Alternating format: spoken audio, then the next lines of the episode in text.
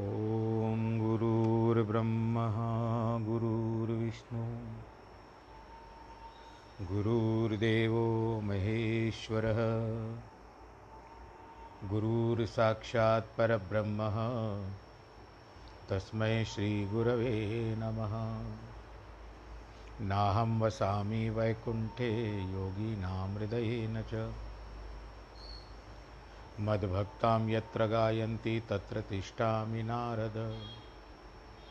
जिस घर में हो आरती, चरण कमल चितलाय तहाँ हरि वासा करे, ज्योत अनंत जगाए।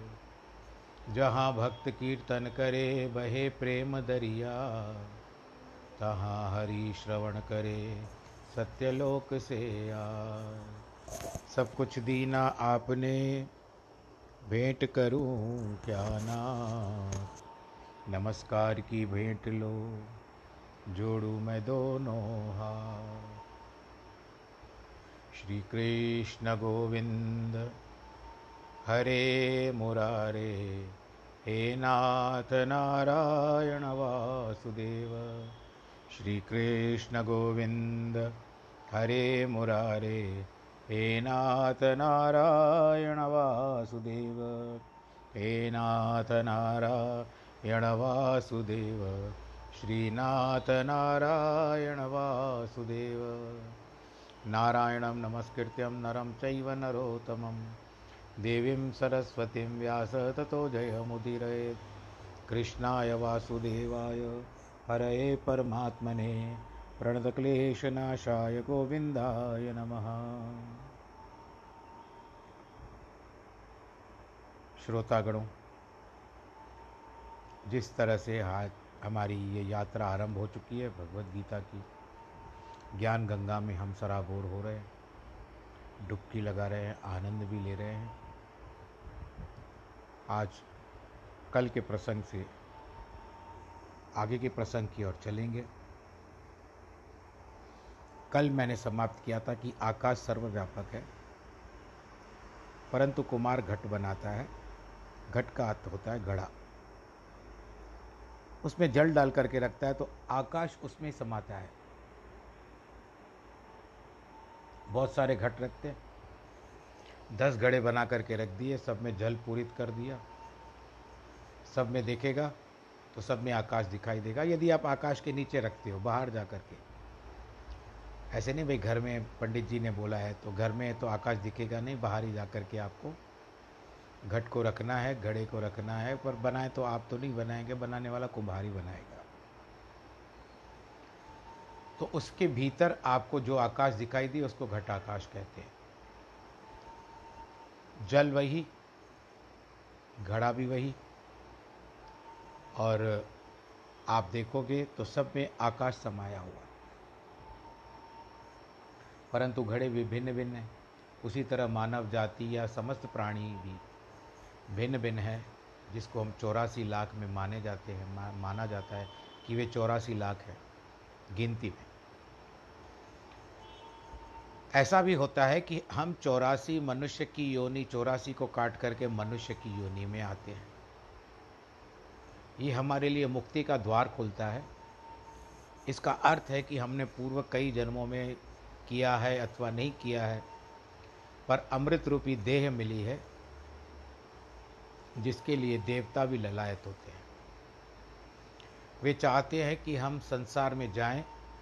लंबी आयु है, बड़ी आयु है उनकी। हम संसार में जाएँ, कुछ कर्म करें, क्योंकि भारत जो है, भारत की भूमि, वो कर्म भूमि है। इसी कारण वो लोग कर्म करके अपने आप को तार देते हैं। परंतु हम भी अगर ऐसा मौका मिले तो हम भी संसार में जाएँ और मनुष्यों जैसे कर्म करें, फिर हम इस देह को छोड़ दें। मतलब देवता भी चाहते हैं कि पृथ्वी पर हम लोग उत्पन्न हो जाए। पर उनको भी दुर्लभ है। और हम, यहाँ पर हमको सुलभ है तो हम उसको पाने की चेष्टा नहीं करते, मुक्ति को। देखिए, संसार में चौरासी का अगर हम हिसाब लगाते हैं, वापस से आते हैं उसी बात पर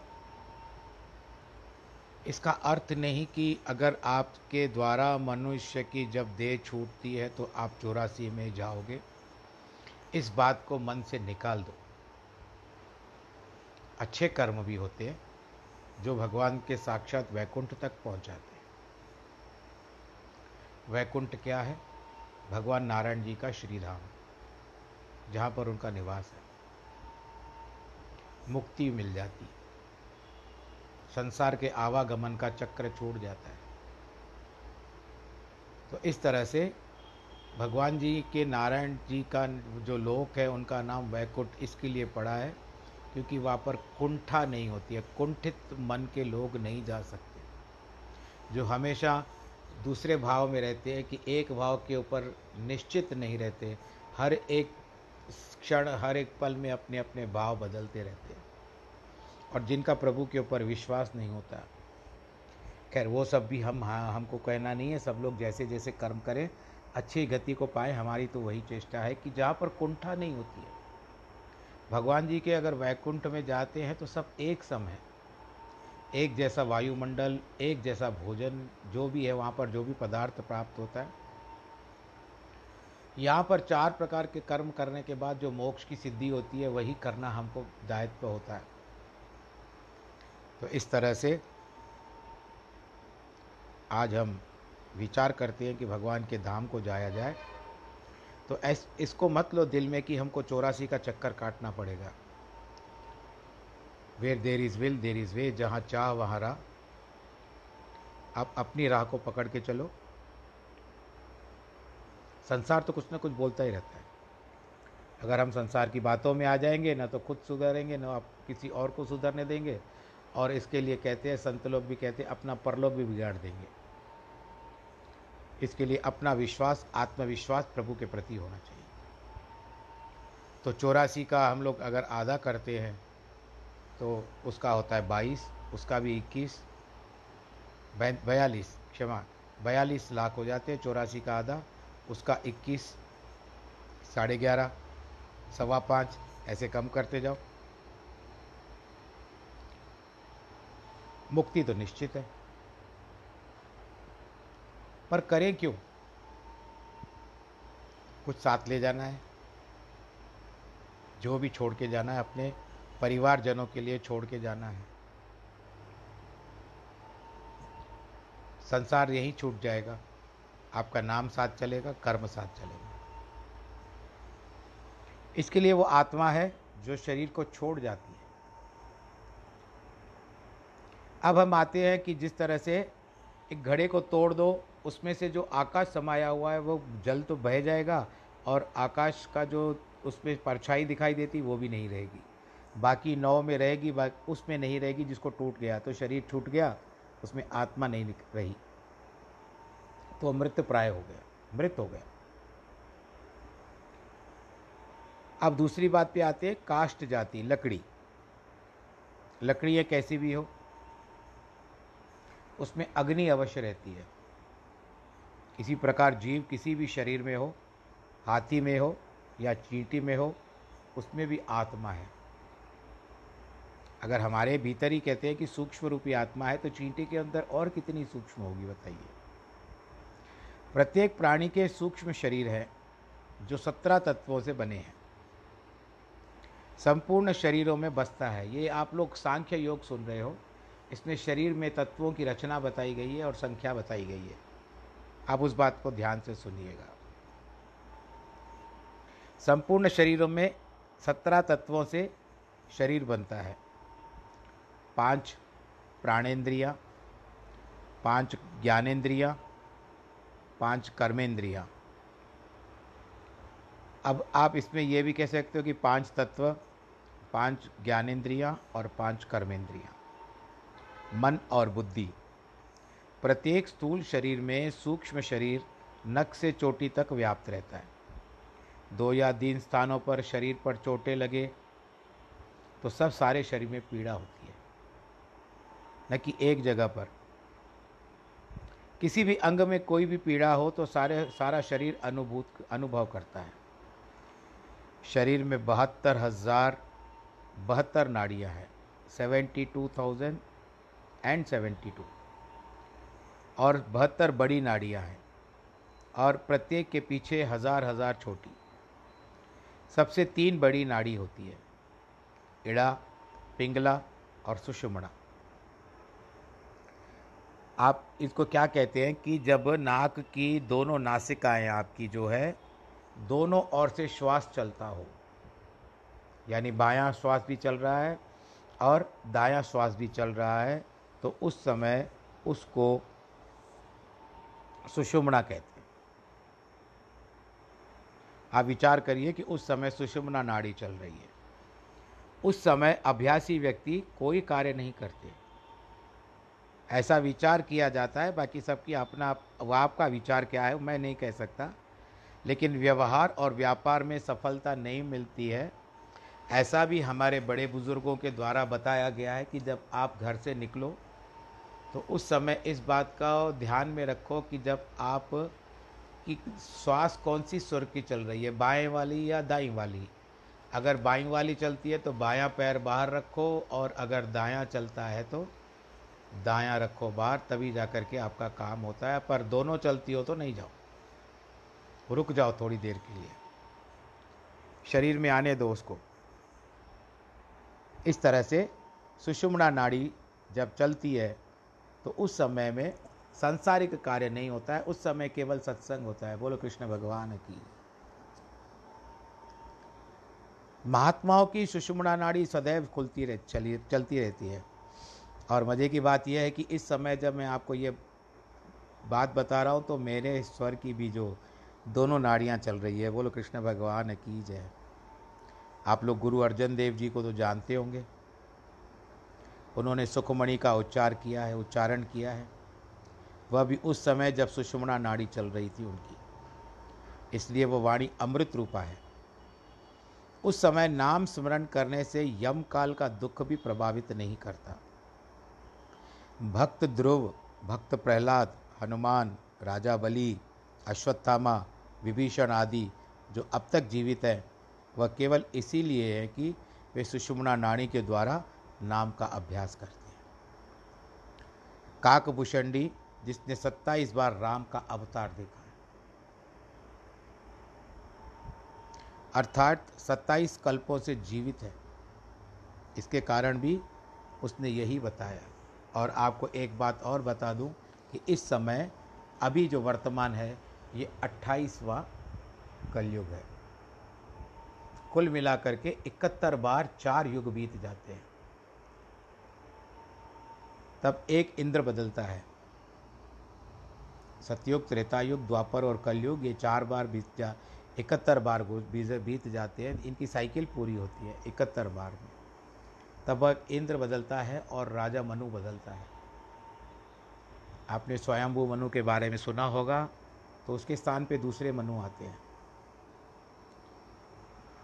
अब यहाँ पर यह बात आती है कि शरीर से आप अपनी आत्मा निकल कर चली जाए।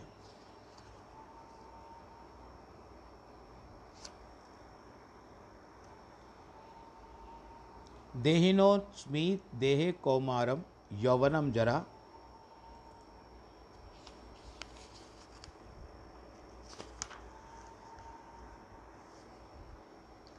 तथा देहांत प्राप्ति धीरसत्र न मोह्यति। जैसे जीवात्मा इस देह में बचपन, जवानी और बुढ़ापा होते हैं, वैसे दूसरे शरीर की भी प्राप्ति होती है। इस विषय में धैर्यवान पुरुष को वो नहीं होना चाहिए। जो जिसका नाम है, वह शैशव, यौवन और वृद्धावस्था में वही रहता है। बचपन में नाम रखा जाता है, छठे दिन। तो जब बालक होता है तो उसको शिशु काल बोलते हैं तो वो होता है शैशव समय।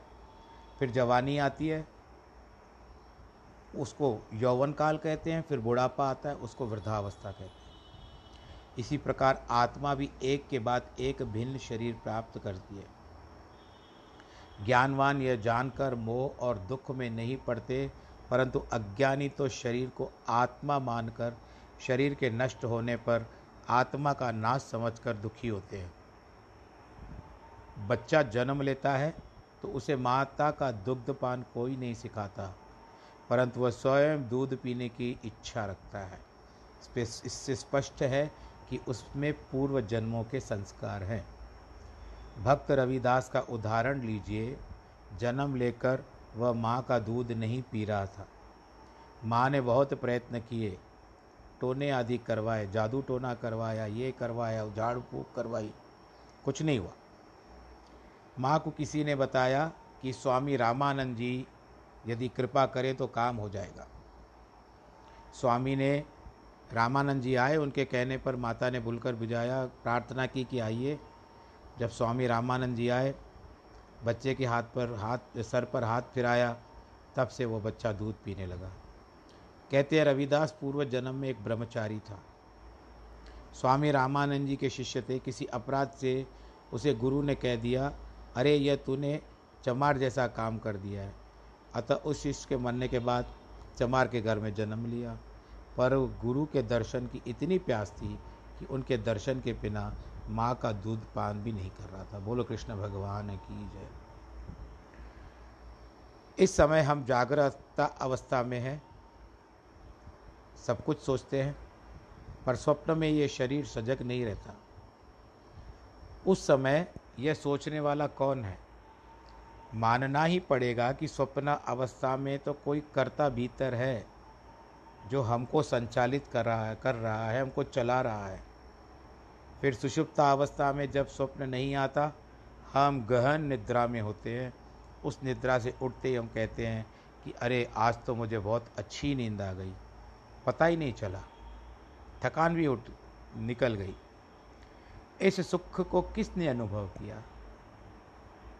और जब आपकी थकान सारी उतर जाती है, आपका शरीर जो रात को भारीपन लेकर के सोया था, वो शरीर अकस्मात आपको हल्का लगने लगता है, परंतु नींद के बाद। तो यह कहना होगा कि देह से पृथक कोई वस्तु है, जो यह अनुभव करती है, उसमें भी उच्चतर एक और कोई बात है। जब योगी समाधि में बैठते हैं, यानी ऋषि मुनिगण तब शरीर का तो कोई पता ही नहीं लगता वे आत्मा के ही ध्यान में तल्लीन रहते हैं। यदि शरीर ही आत्मा हो तो शरीर में लीन होते हैं। शरीर का होना, उस पर यह विस्मृत हो जाता है। एक बार गुरु हर राय साहब, जो साथ जगत गुरु शंकराचार्य भी बहुत कुछ जानते थे, परंतु उन्होंने गृहस्थ जीवन में कभी अपना समय नहीं बिताया था। तो एक बार ऐसी स्त्री प्राप्त हो गई, उनको जो ऐसे प्रश्न करने लगी जिनको जानते नहीं थे। तो सूक्ष्म शरीर से उन्होंने एक राजा के भीतर प्रवेश किया। तो इस तरह की बातें हैं। अब ये भी देखिए कि वैकुंठ में विष्णु भगवान के द्वारपाल जय और विजय ने जब संकादिकों के भीतर प्रवेश ने से रोका तो संकादिकों ने उनको श्राप दे दिया था। तुम दोनों राक्षस बनो। फिर दोनों ने उनसे प्रार्थना की कि हमें उद्धार के लिए कोई मार्ग बताइए। संकादिकों ने उनसे कहा, यदि भगवान के भक्त बनोगे तो सात जन्मों के बाद यहाँ लौट आओगे। पर यदि भगवान से बैर रखोगे तो तीन जन्मों के उपरांत ही यहाँ लौटोगे। उन दोनों ने शत्रुता करना श्रेयस्कर समझा। तीनों बार राक्षस जोनी में जन्म लिया। तीनों बार भगवान ने अवतार लेकर इन्हें मार डाला। जय विजय की आत्माएँ ही क्रमशः हिरण्य कश्यप रावण, कुंभकर्ण, शिशुपाल और दंत वक्रों के शरीर में आई थी। आत्माएँ वही थी, लेकिन शरीर अलग थे।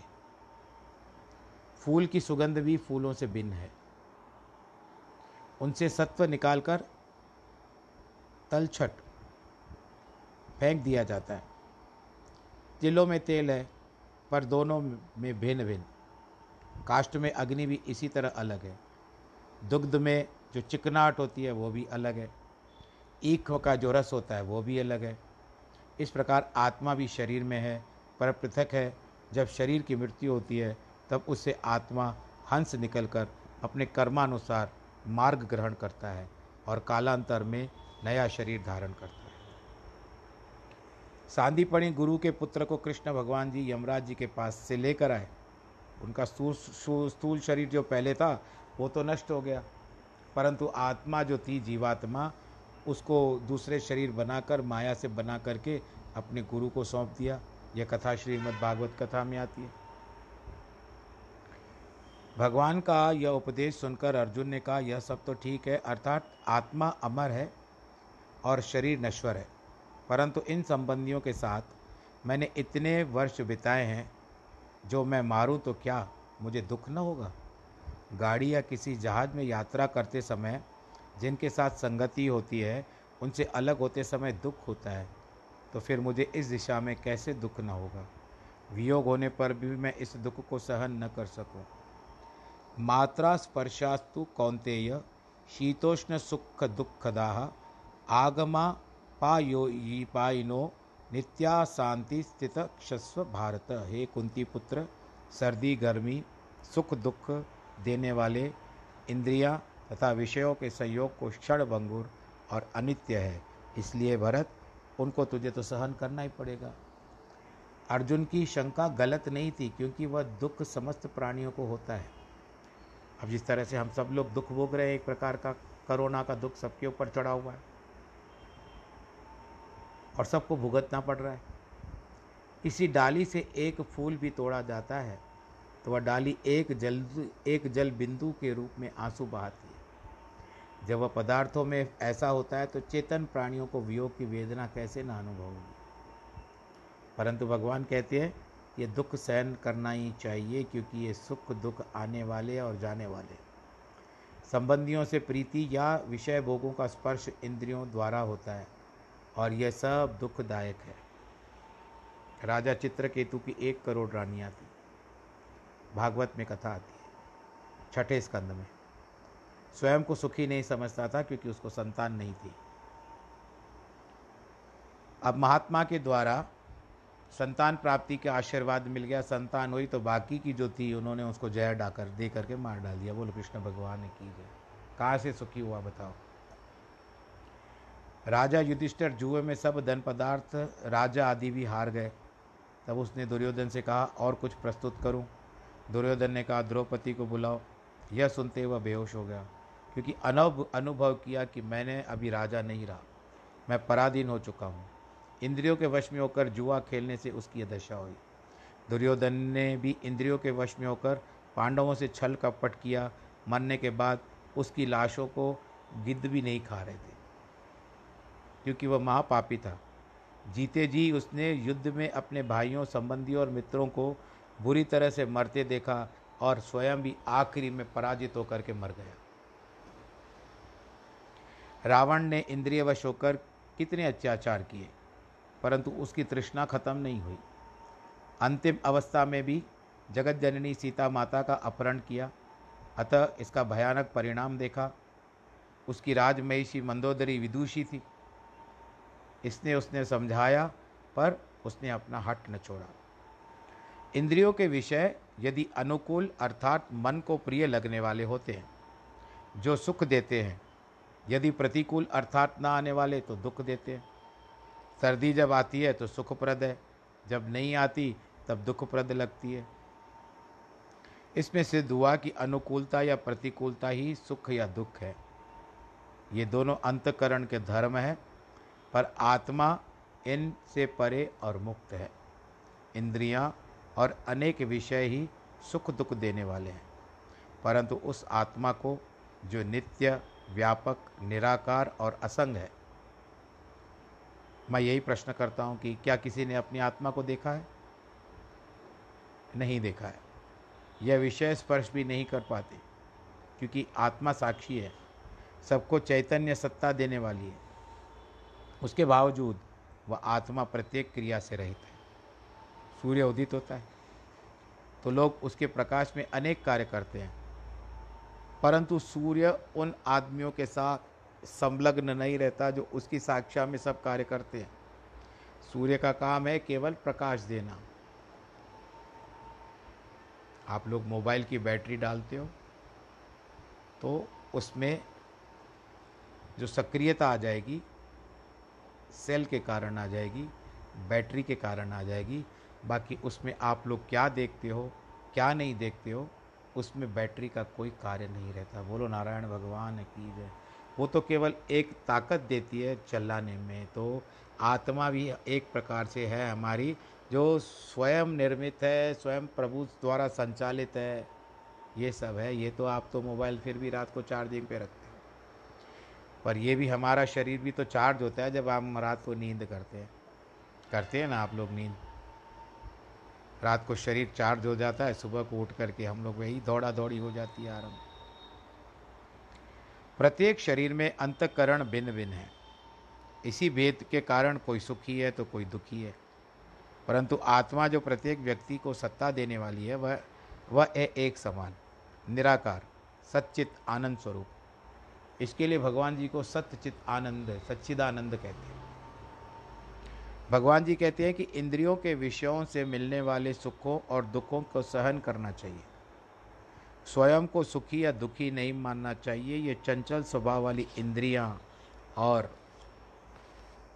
इसके विषय आत्मा से पृथक हैं। इनमें से जो विकार वाले अंतकरण में सुख दुख मिलते हैं, पर निर्विकार आत्मा की कोई हानि नहीं होती। अंतकरण शुद्ध हुआ तो इंद्रियाँ शांत और संतुष्ट हो जाएगी इसके बाद कोई दुख प्रतीत नहीं होगा।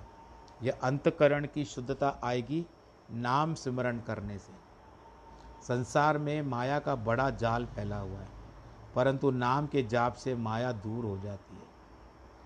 कौन बड़ा, माया बड़ी आई, सोई बड़ा, जिन हरि लिवलाई माया तो तृष्णा को बढ़ाती है, और नाम का जाप तृष्णा का नाश करता है, शांति देता है। तृष्णा ही सब पाप कराती है और कृष्णा ही सब पापों से तारता है। बोल, कृष्ण कन्हैया, लाल की जय। प्रभु के स्मरण तृष्णा बूझे, प्रभु के स्मरण सब कुछ सूझे।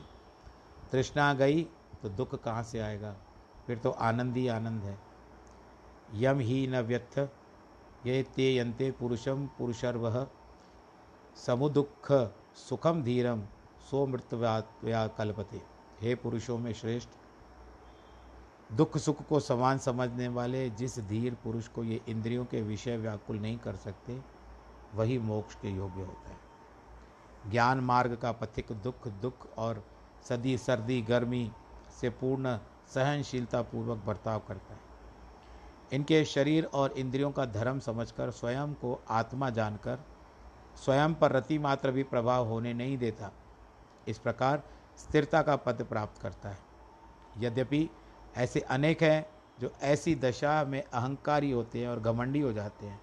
फिर जिस पेड़ में फल लगे हैं, वह सदा झुका ही रहता है। इसका झुकना बड़ा सुंदर लगता है। जीवन मुक्ति का यही फल है, ऐसी गंभीरता प्राप्त करके अहम को मारकर विनम्र हो जाइए। संसार में सुख दुख हर कोई भोगता है। पौरुष तो है दुख सहने में। धर्म के निमित्त अपने कार्य करते रहिए। श्री रामचंद्र राजकुमार होकर भी एक दिन राजाभिषेक के लिए तैयारी करते हैं। दूसरे दिन उनको उसी रात को चौदह वर्ष का वनवास प्राप्त हो जाता है और देखो वो जंगल की ओर चले जाते हैं। ज्ञानवान सुख दुख में एक समान शांत गंभीर रहते हैं, पर अज्ञानी सुखों से फूले नहीं समाते, दुखों में घबरा जाते हैं। ज्ञानी जन सांसारिक सुखों को दुखांत जानकर उनमें लिप्त नहीं होते। एक धनवान व्यापारी कुछ अधिक धन भी कमाएगा तो भी इतना खुश नहीं होगा जितना एक गरीब व्यक्ति थोड़ा कुछ अधिक कमाने पे खुश हो जाता है। क्योंकि धनवान ने तो बहुत सा धन कमा कर देखा है, जान गया है कि धन आता है और जाता है। ज्ञानवान उन सब, उन धनवान के जैसे हैं, वे सांसारिक सुख खुशियों को देखते ही नहीं हैं और निज संचित आत्म धन भी संतुष्ट होते हैं। नानक दुखिया सब संसार, जो सुखिया जिस नाम आधार। हर कोई दुखों को ही रोना रोता है। बड़े बड़े आदमी भी इस संसार में अंत में रोते गए, पर उन्होंने शांतिपूर्वक दुख सहन किए। वे ही सफल हुए कि जिन्होंने दुख भोगे हैं। ऐसे व्यवहार के कारण शुद्धता भी प्राप्ति होती है और परमात्मा की ओर कदम बढ़ाया जा सकता है। उस जन्म का उद्देश्य भी तो यही है इस श्लोक में भगवान ने अर्जुन को पुरुष, ऋषभ अर्थात उत्तम पुरुष की उपाधि से संबोधित किया है। उनका अभिप्राय यह कि स्वयं प्रकाश चैतन्य के कारण तुझ में पौरुष, पुरुषत्व है। हम लोग कहते हैं ना कि हिम्मत मर्दा तो मदद खुदा। तो तुझ में श्रेष्ठता भी है। इसमें अनजान होने के कारण तू शोक को प्राप्त हो रहा है। इसके स्वरूप तू जो पुरुषार्थ करना चाहता है, जो पुरुषत्व है उसको तू प्राप्त करना ही नहीं चाहता है।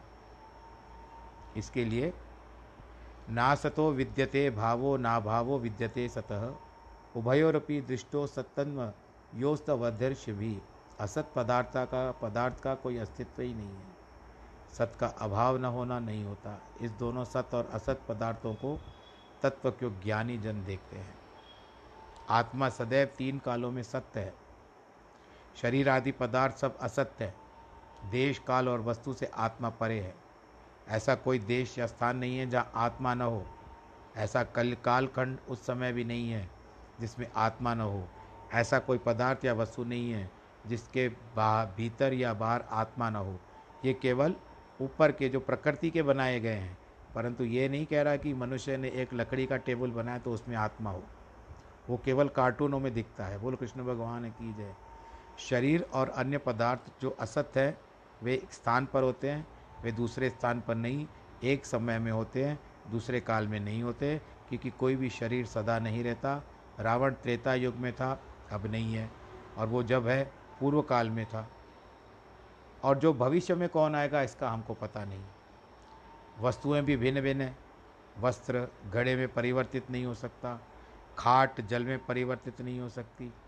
अर्थात ये तीन प्रकार की भिन्नताएँ शरीरों और अन्य पदार्थों में हैं, जो असत्य है, मगर आत्मा ये तीन भिन्नताएँ बिल्कुल नहीं है। शास्त्रों में तीन वेद बताए गए हैं, सजाति, विजाति और सुगति।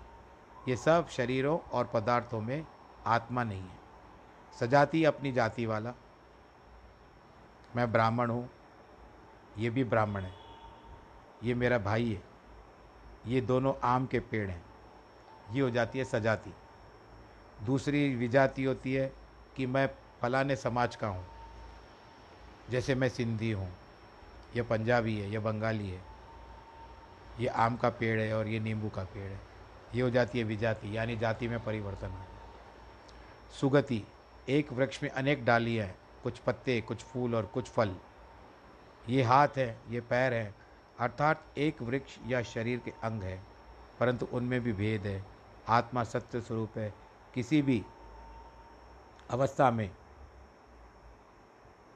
काल या देश में असत्य हो, हो ही नहीं सकती। वेदों में कोई ऐसा मंत्र नहीं है कि पुराण या शास्त्र में कोई ऐसा लेख है कि न किसी ऋषि मुनि ने वाक्य है कि किसी ग्रंथ में ऐसा कोई प्रमाण नहीं मिलता है। इसके लिए आत्मा की चार विशेषताएँ हैं। आत्मा में द्वैत नहीं है। आत्मा आनंद स्वरूप है। और आत्मा में तीसरी विशेषता है, वह ज्योति स्वरूप है। और चौथी विशेषता है कि अव्ययम। इसीलिए रह कर के भी नहीं रहती है और रह कर के भी हमारा कार्य सुचारू रूप से करवाती रहती है। जिस तरह से ये पंच तत्व का शरीर चल सके।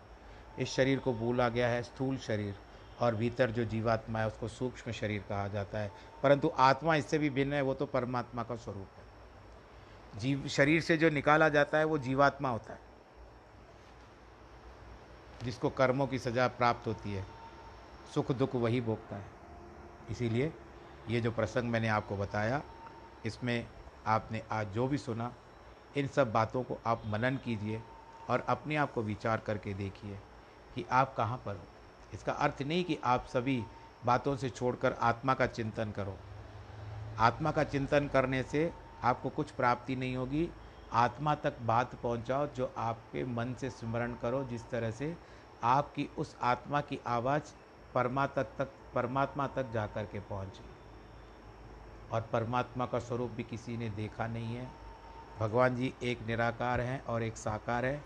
साकार में हम भगवान जी के दर्शन करते हैं, परंतु निराकार का किसी ने भी दर्शन नहीं किया है। इसीलिए अपना ध्यान केवल प्रभु चंतों चरणों में लगाइए। और भगवान जी से यही प्रार्थना करिए कि प्रभु, ये जो भी हम संसार में चल रहे हैं, हमको सत्मार्ग दिखाना, सन्मार्ग दिखाना अच्छा रास्ता दिखाना और जिससे हम अच्छे कर्म करके अपने परिवार को भी आपके दिए हुए क्रम के अनुसार सब कुछ प्राप्त करके, सुख की प्राप्ति करके, जो भोग या आपने जो मुझे भोग दिए हैं संसार के, उनका, उनके अनुरूप ही भोगूँ और उसको अच्छी तरह से, संसार से निपटा करके मैं जब आऊँ भी तो मैं आपके शरण में आऊँ। और भगवान जी श्रीमन नारायण कहते हुए मैं आपकी चरणों की शरण लूँ। यही भगवान जी से प्रार्थना करते हुए आज के प्रसंग को हम यहाँ पर पूरा करते हैं। श्री कृष्ण गोविंद हरे मुरारे, हे नाथ नारायण वासुदेव। श्री कृष्ण गोविंद हरे मुरारे, हे नाथ नारायण वासुदेव। श्री कृष्ण गोविंद हरे मुरारे हे नाथ नारायण वासुदेव ओम नमो भगवते वासुदेवाय।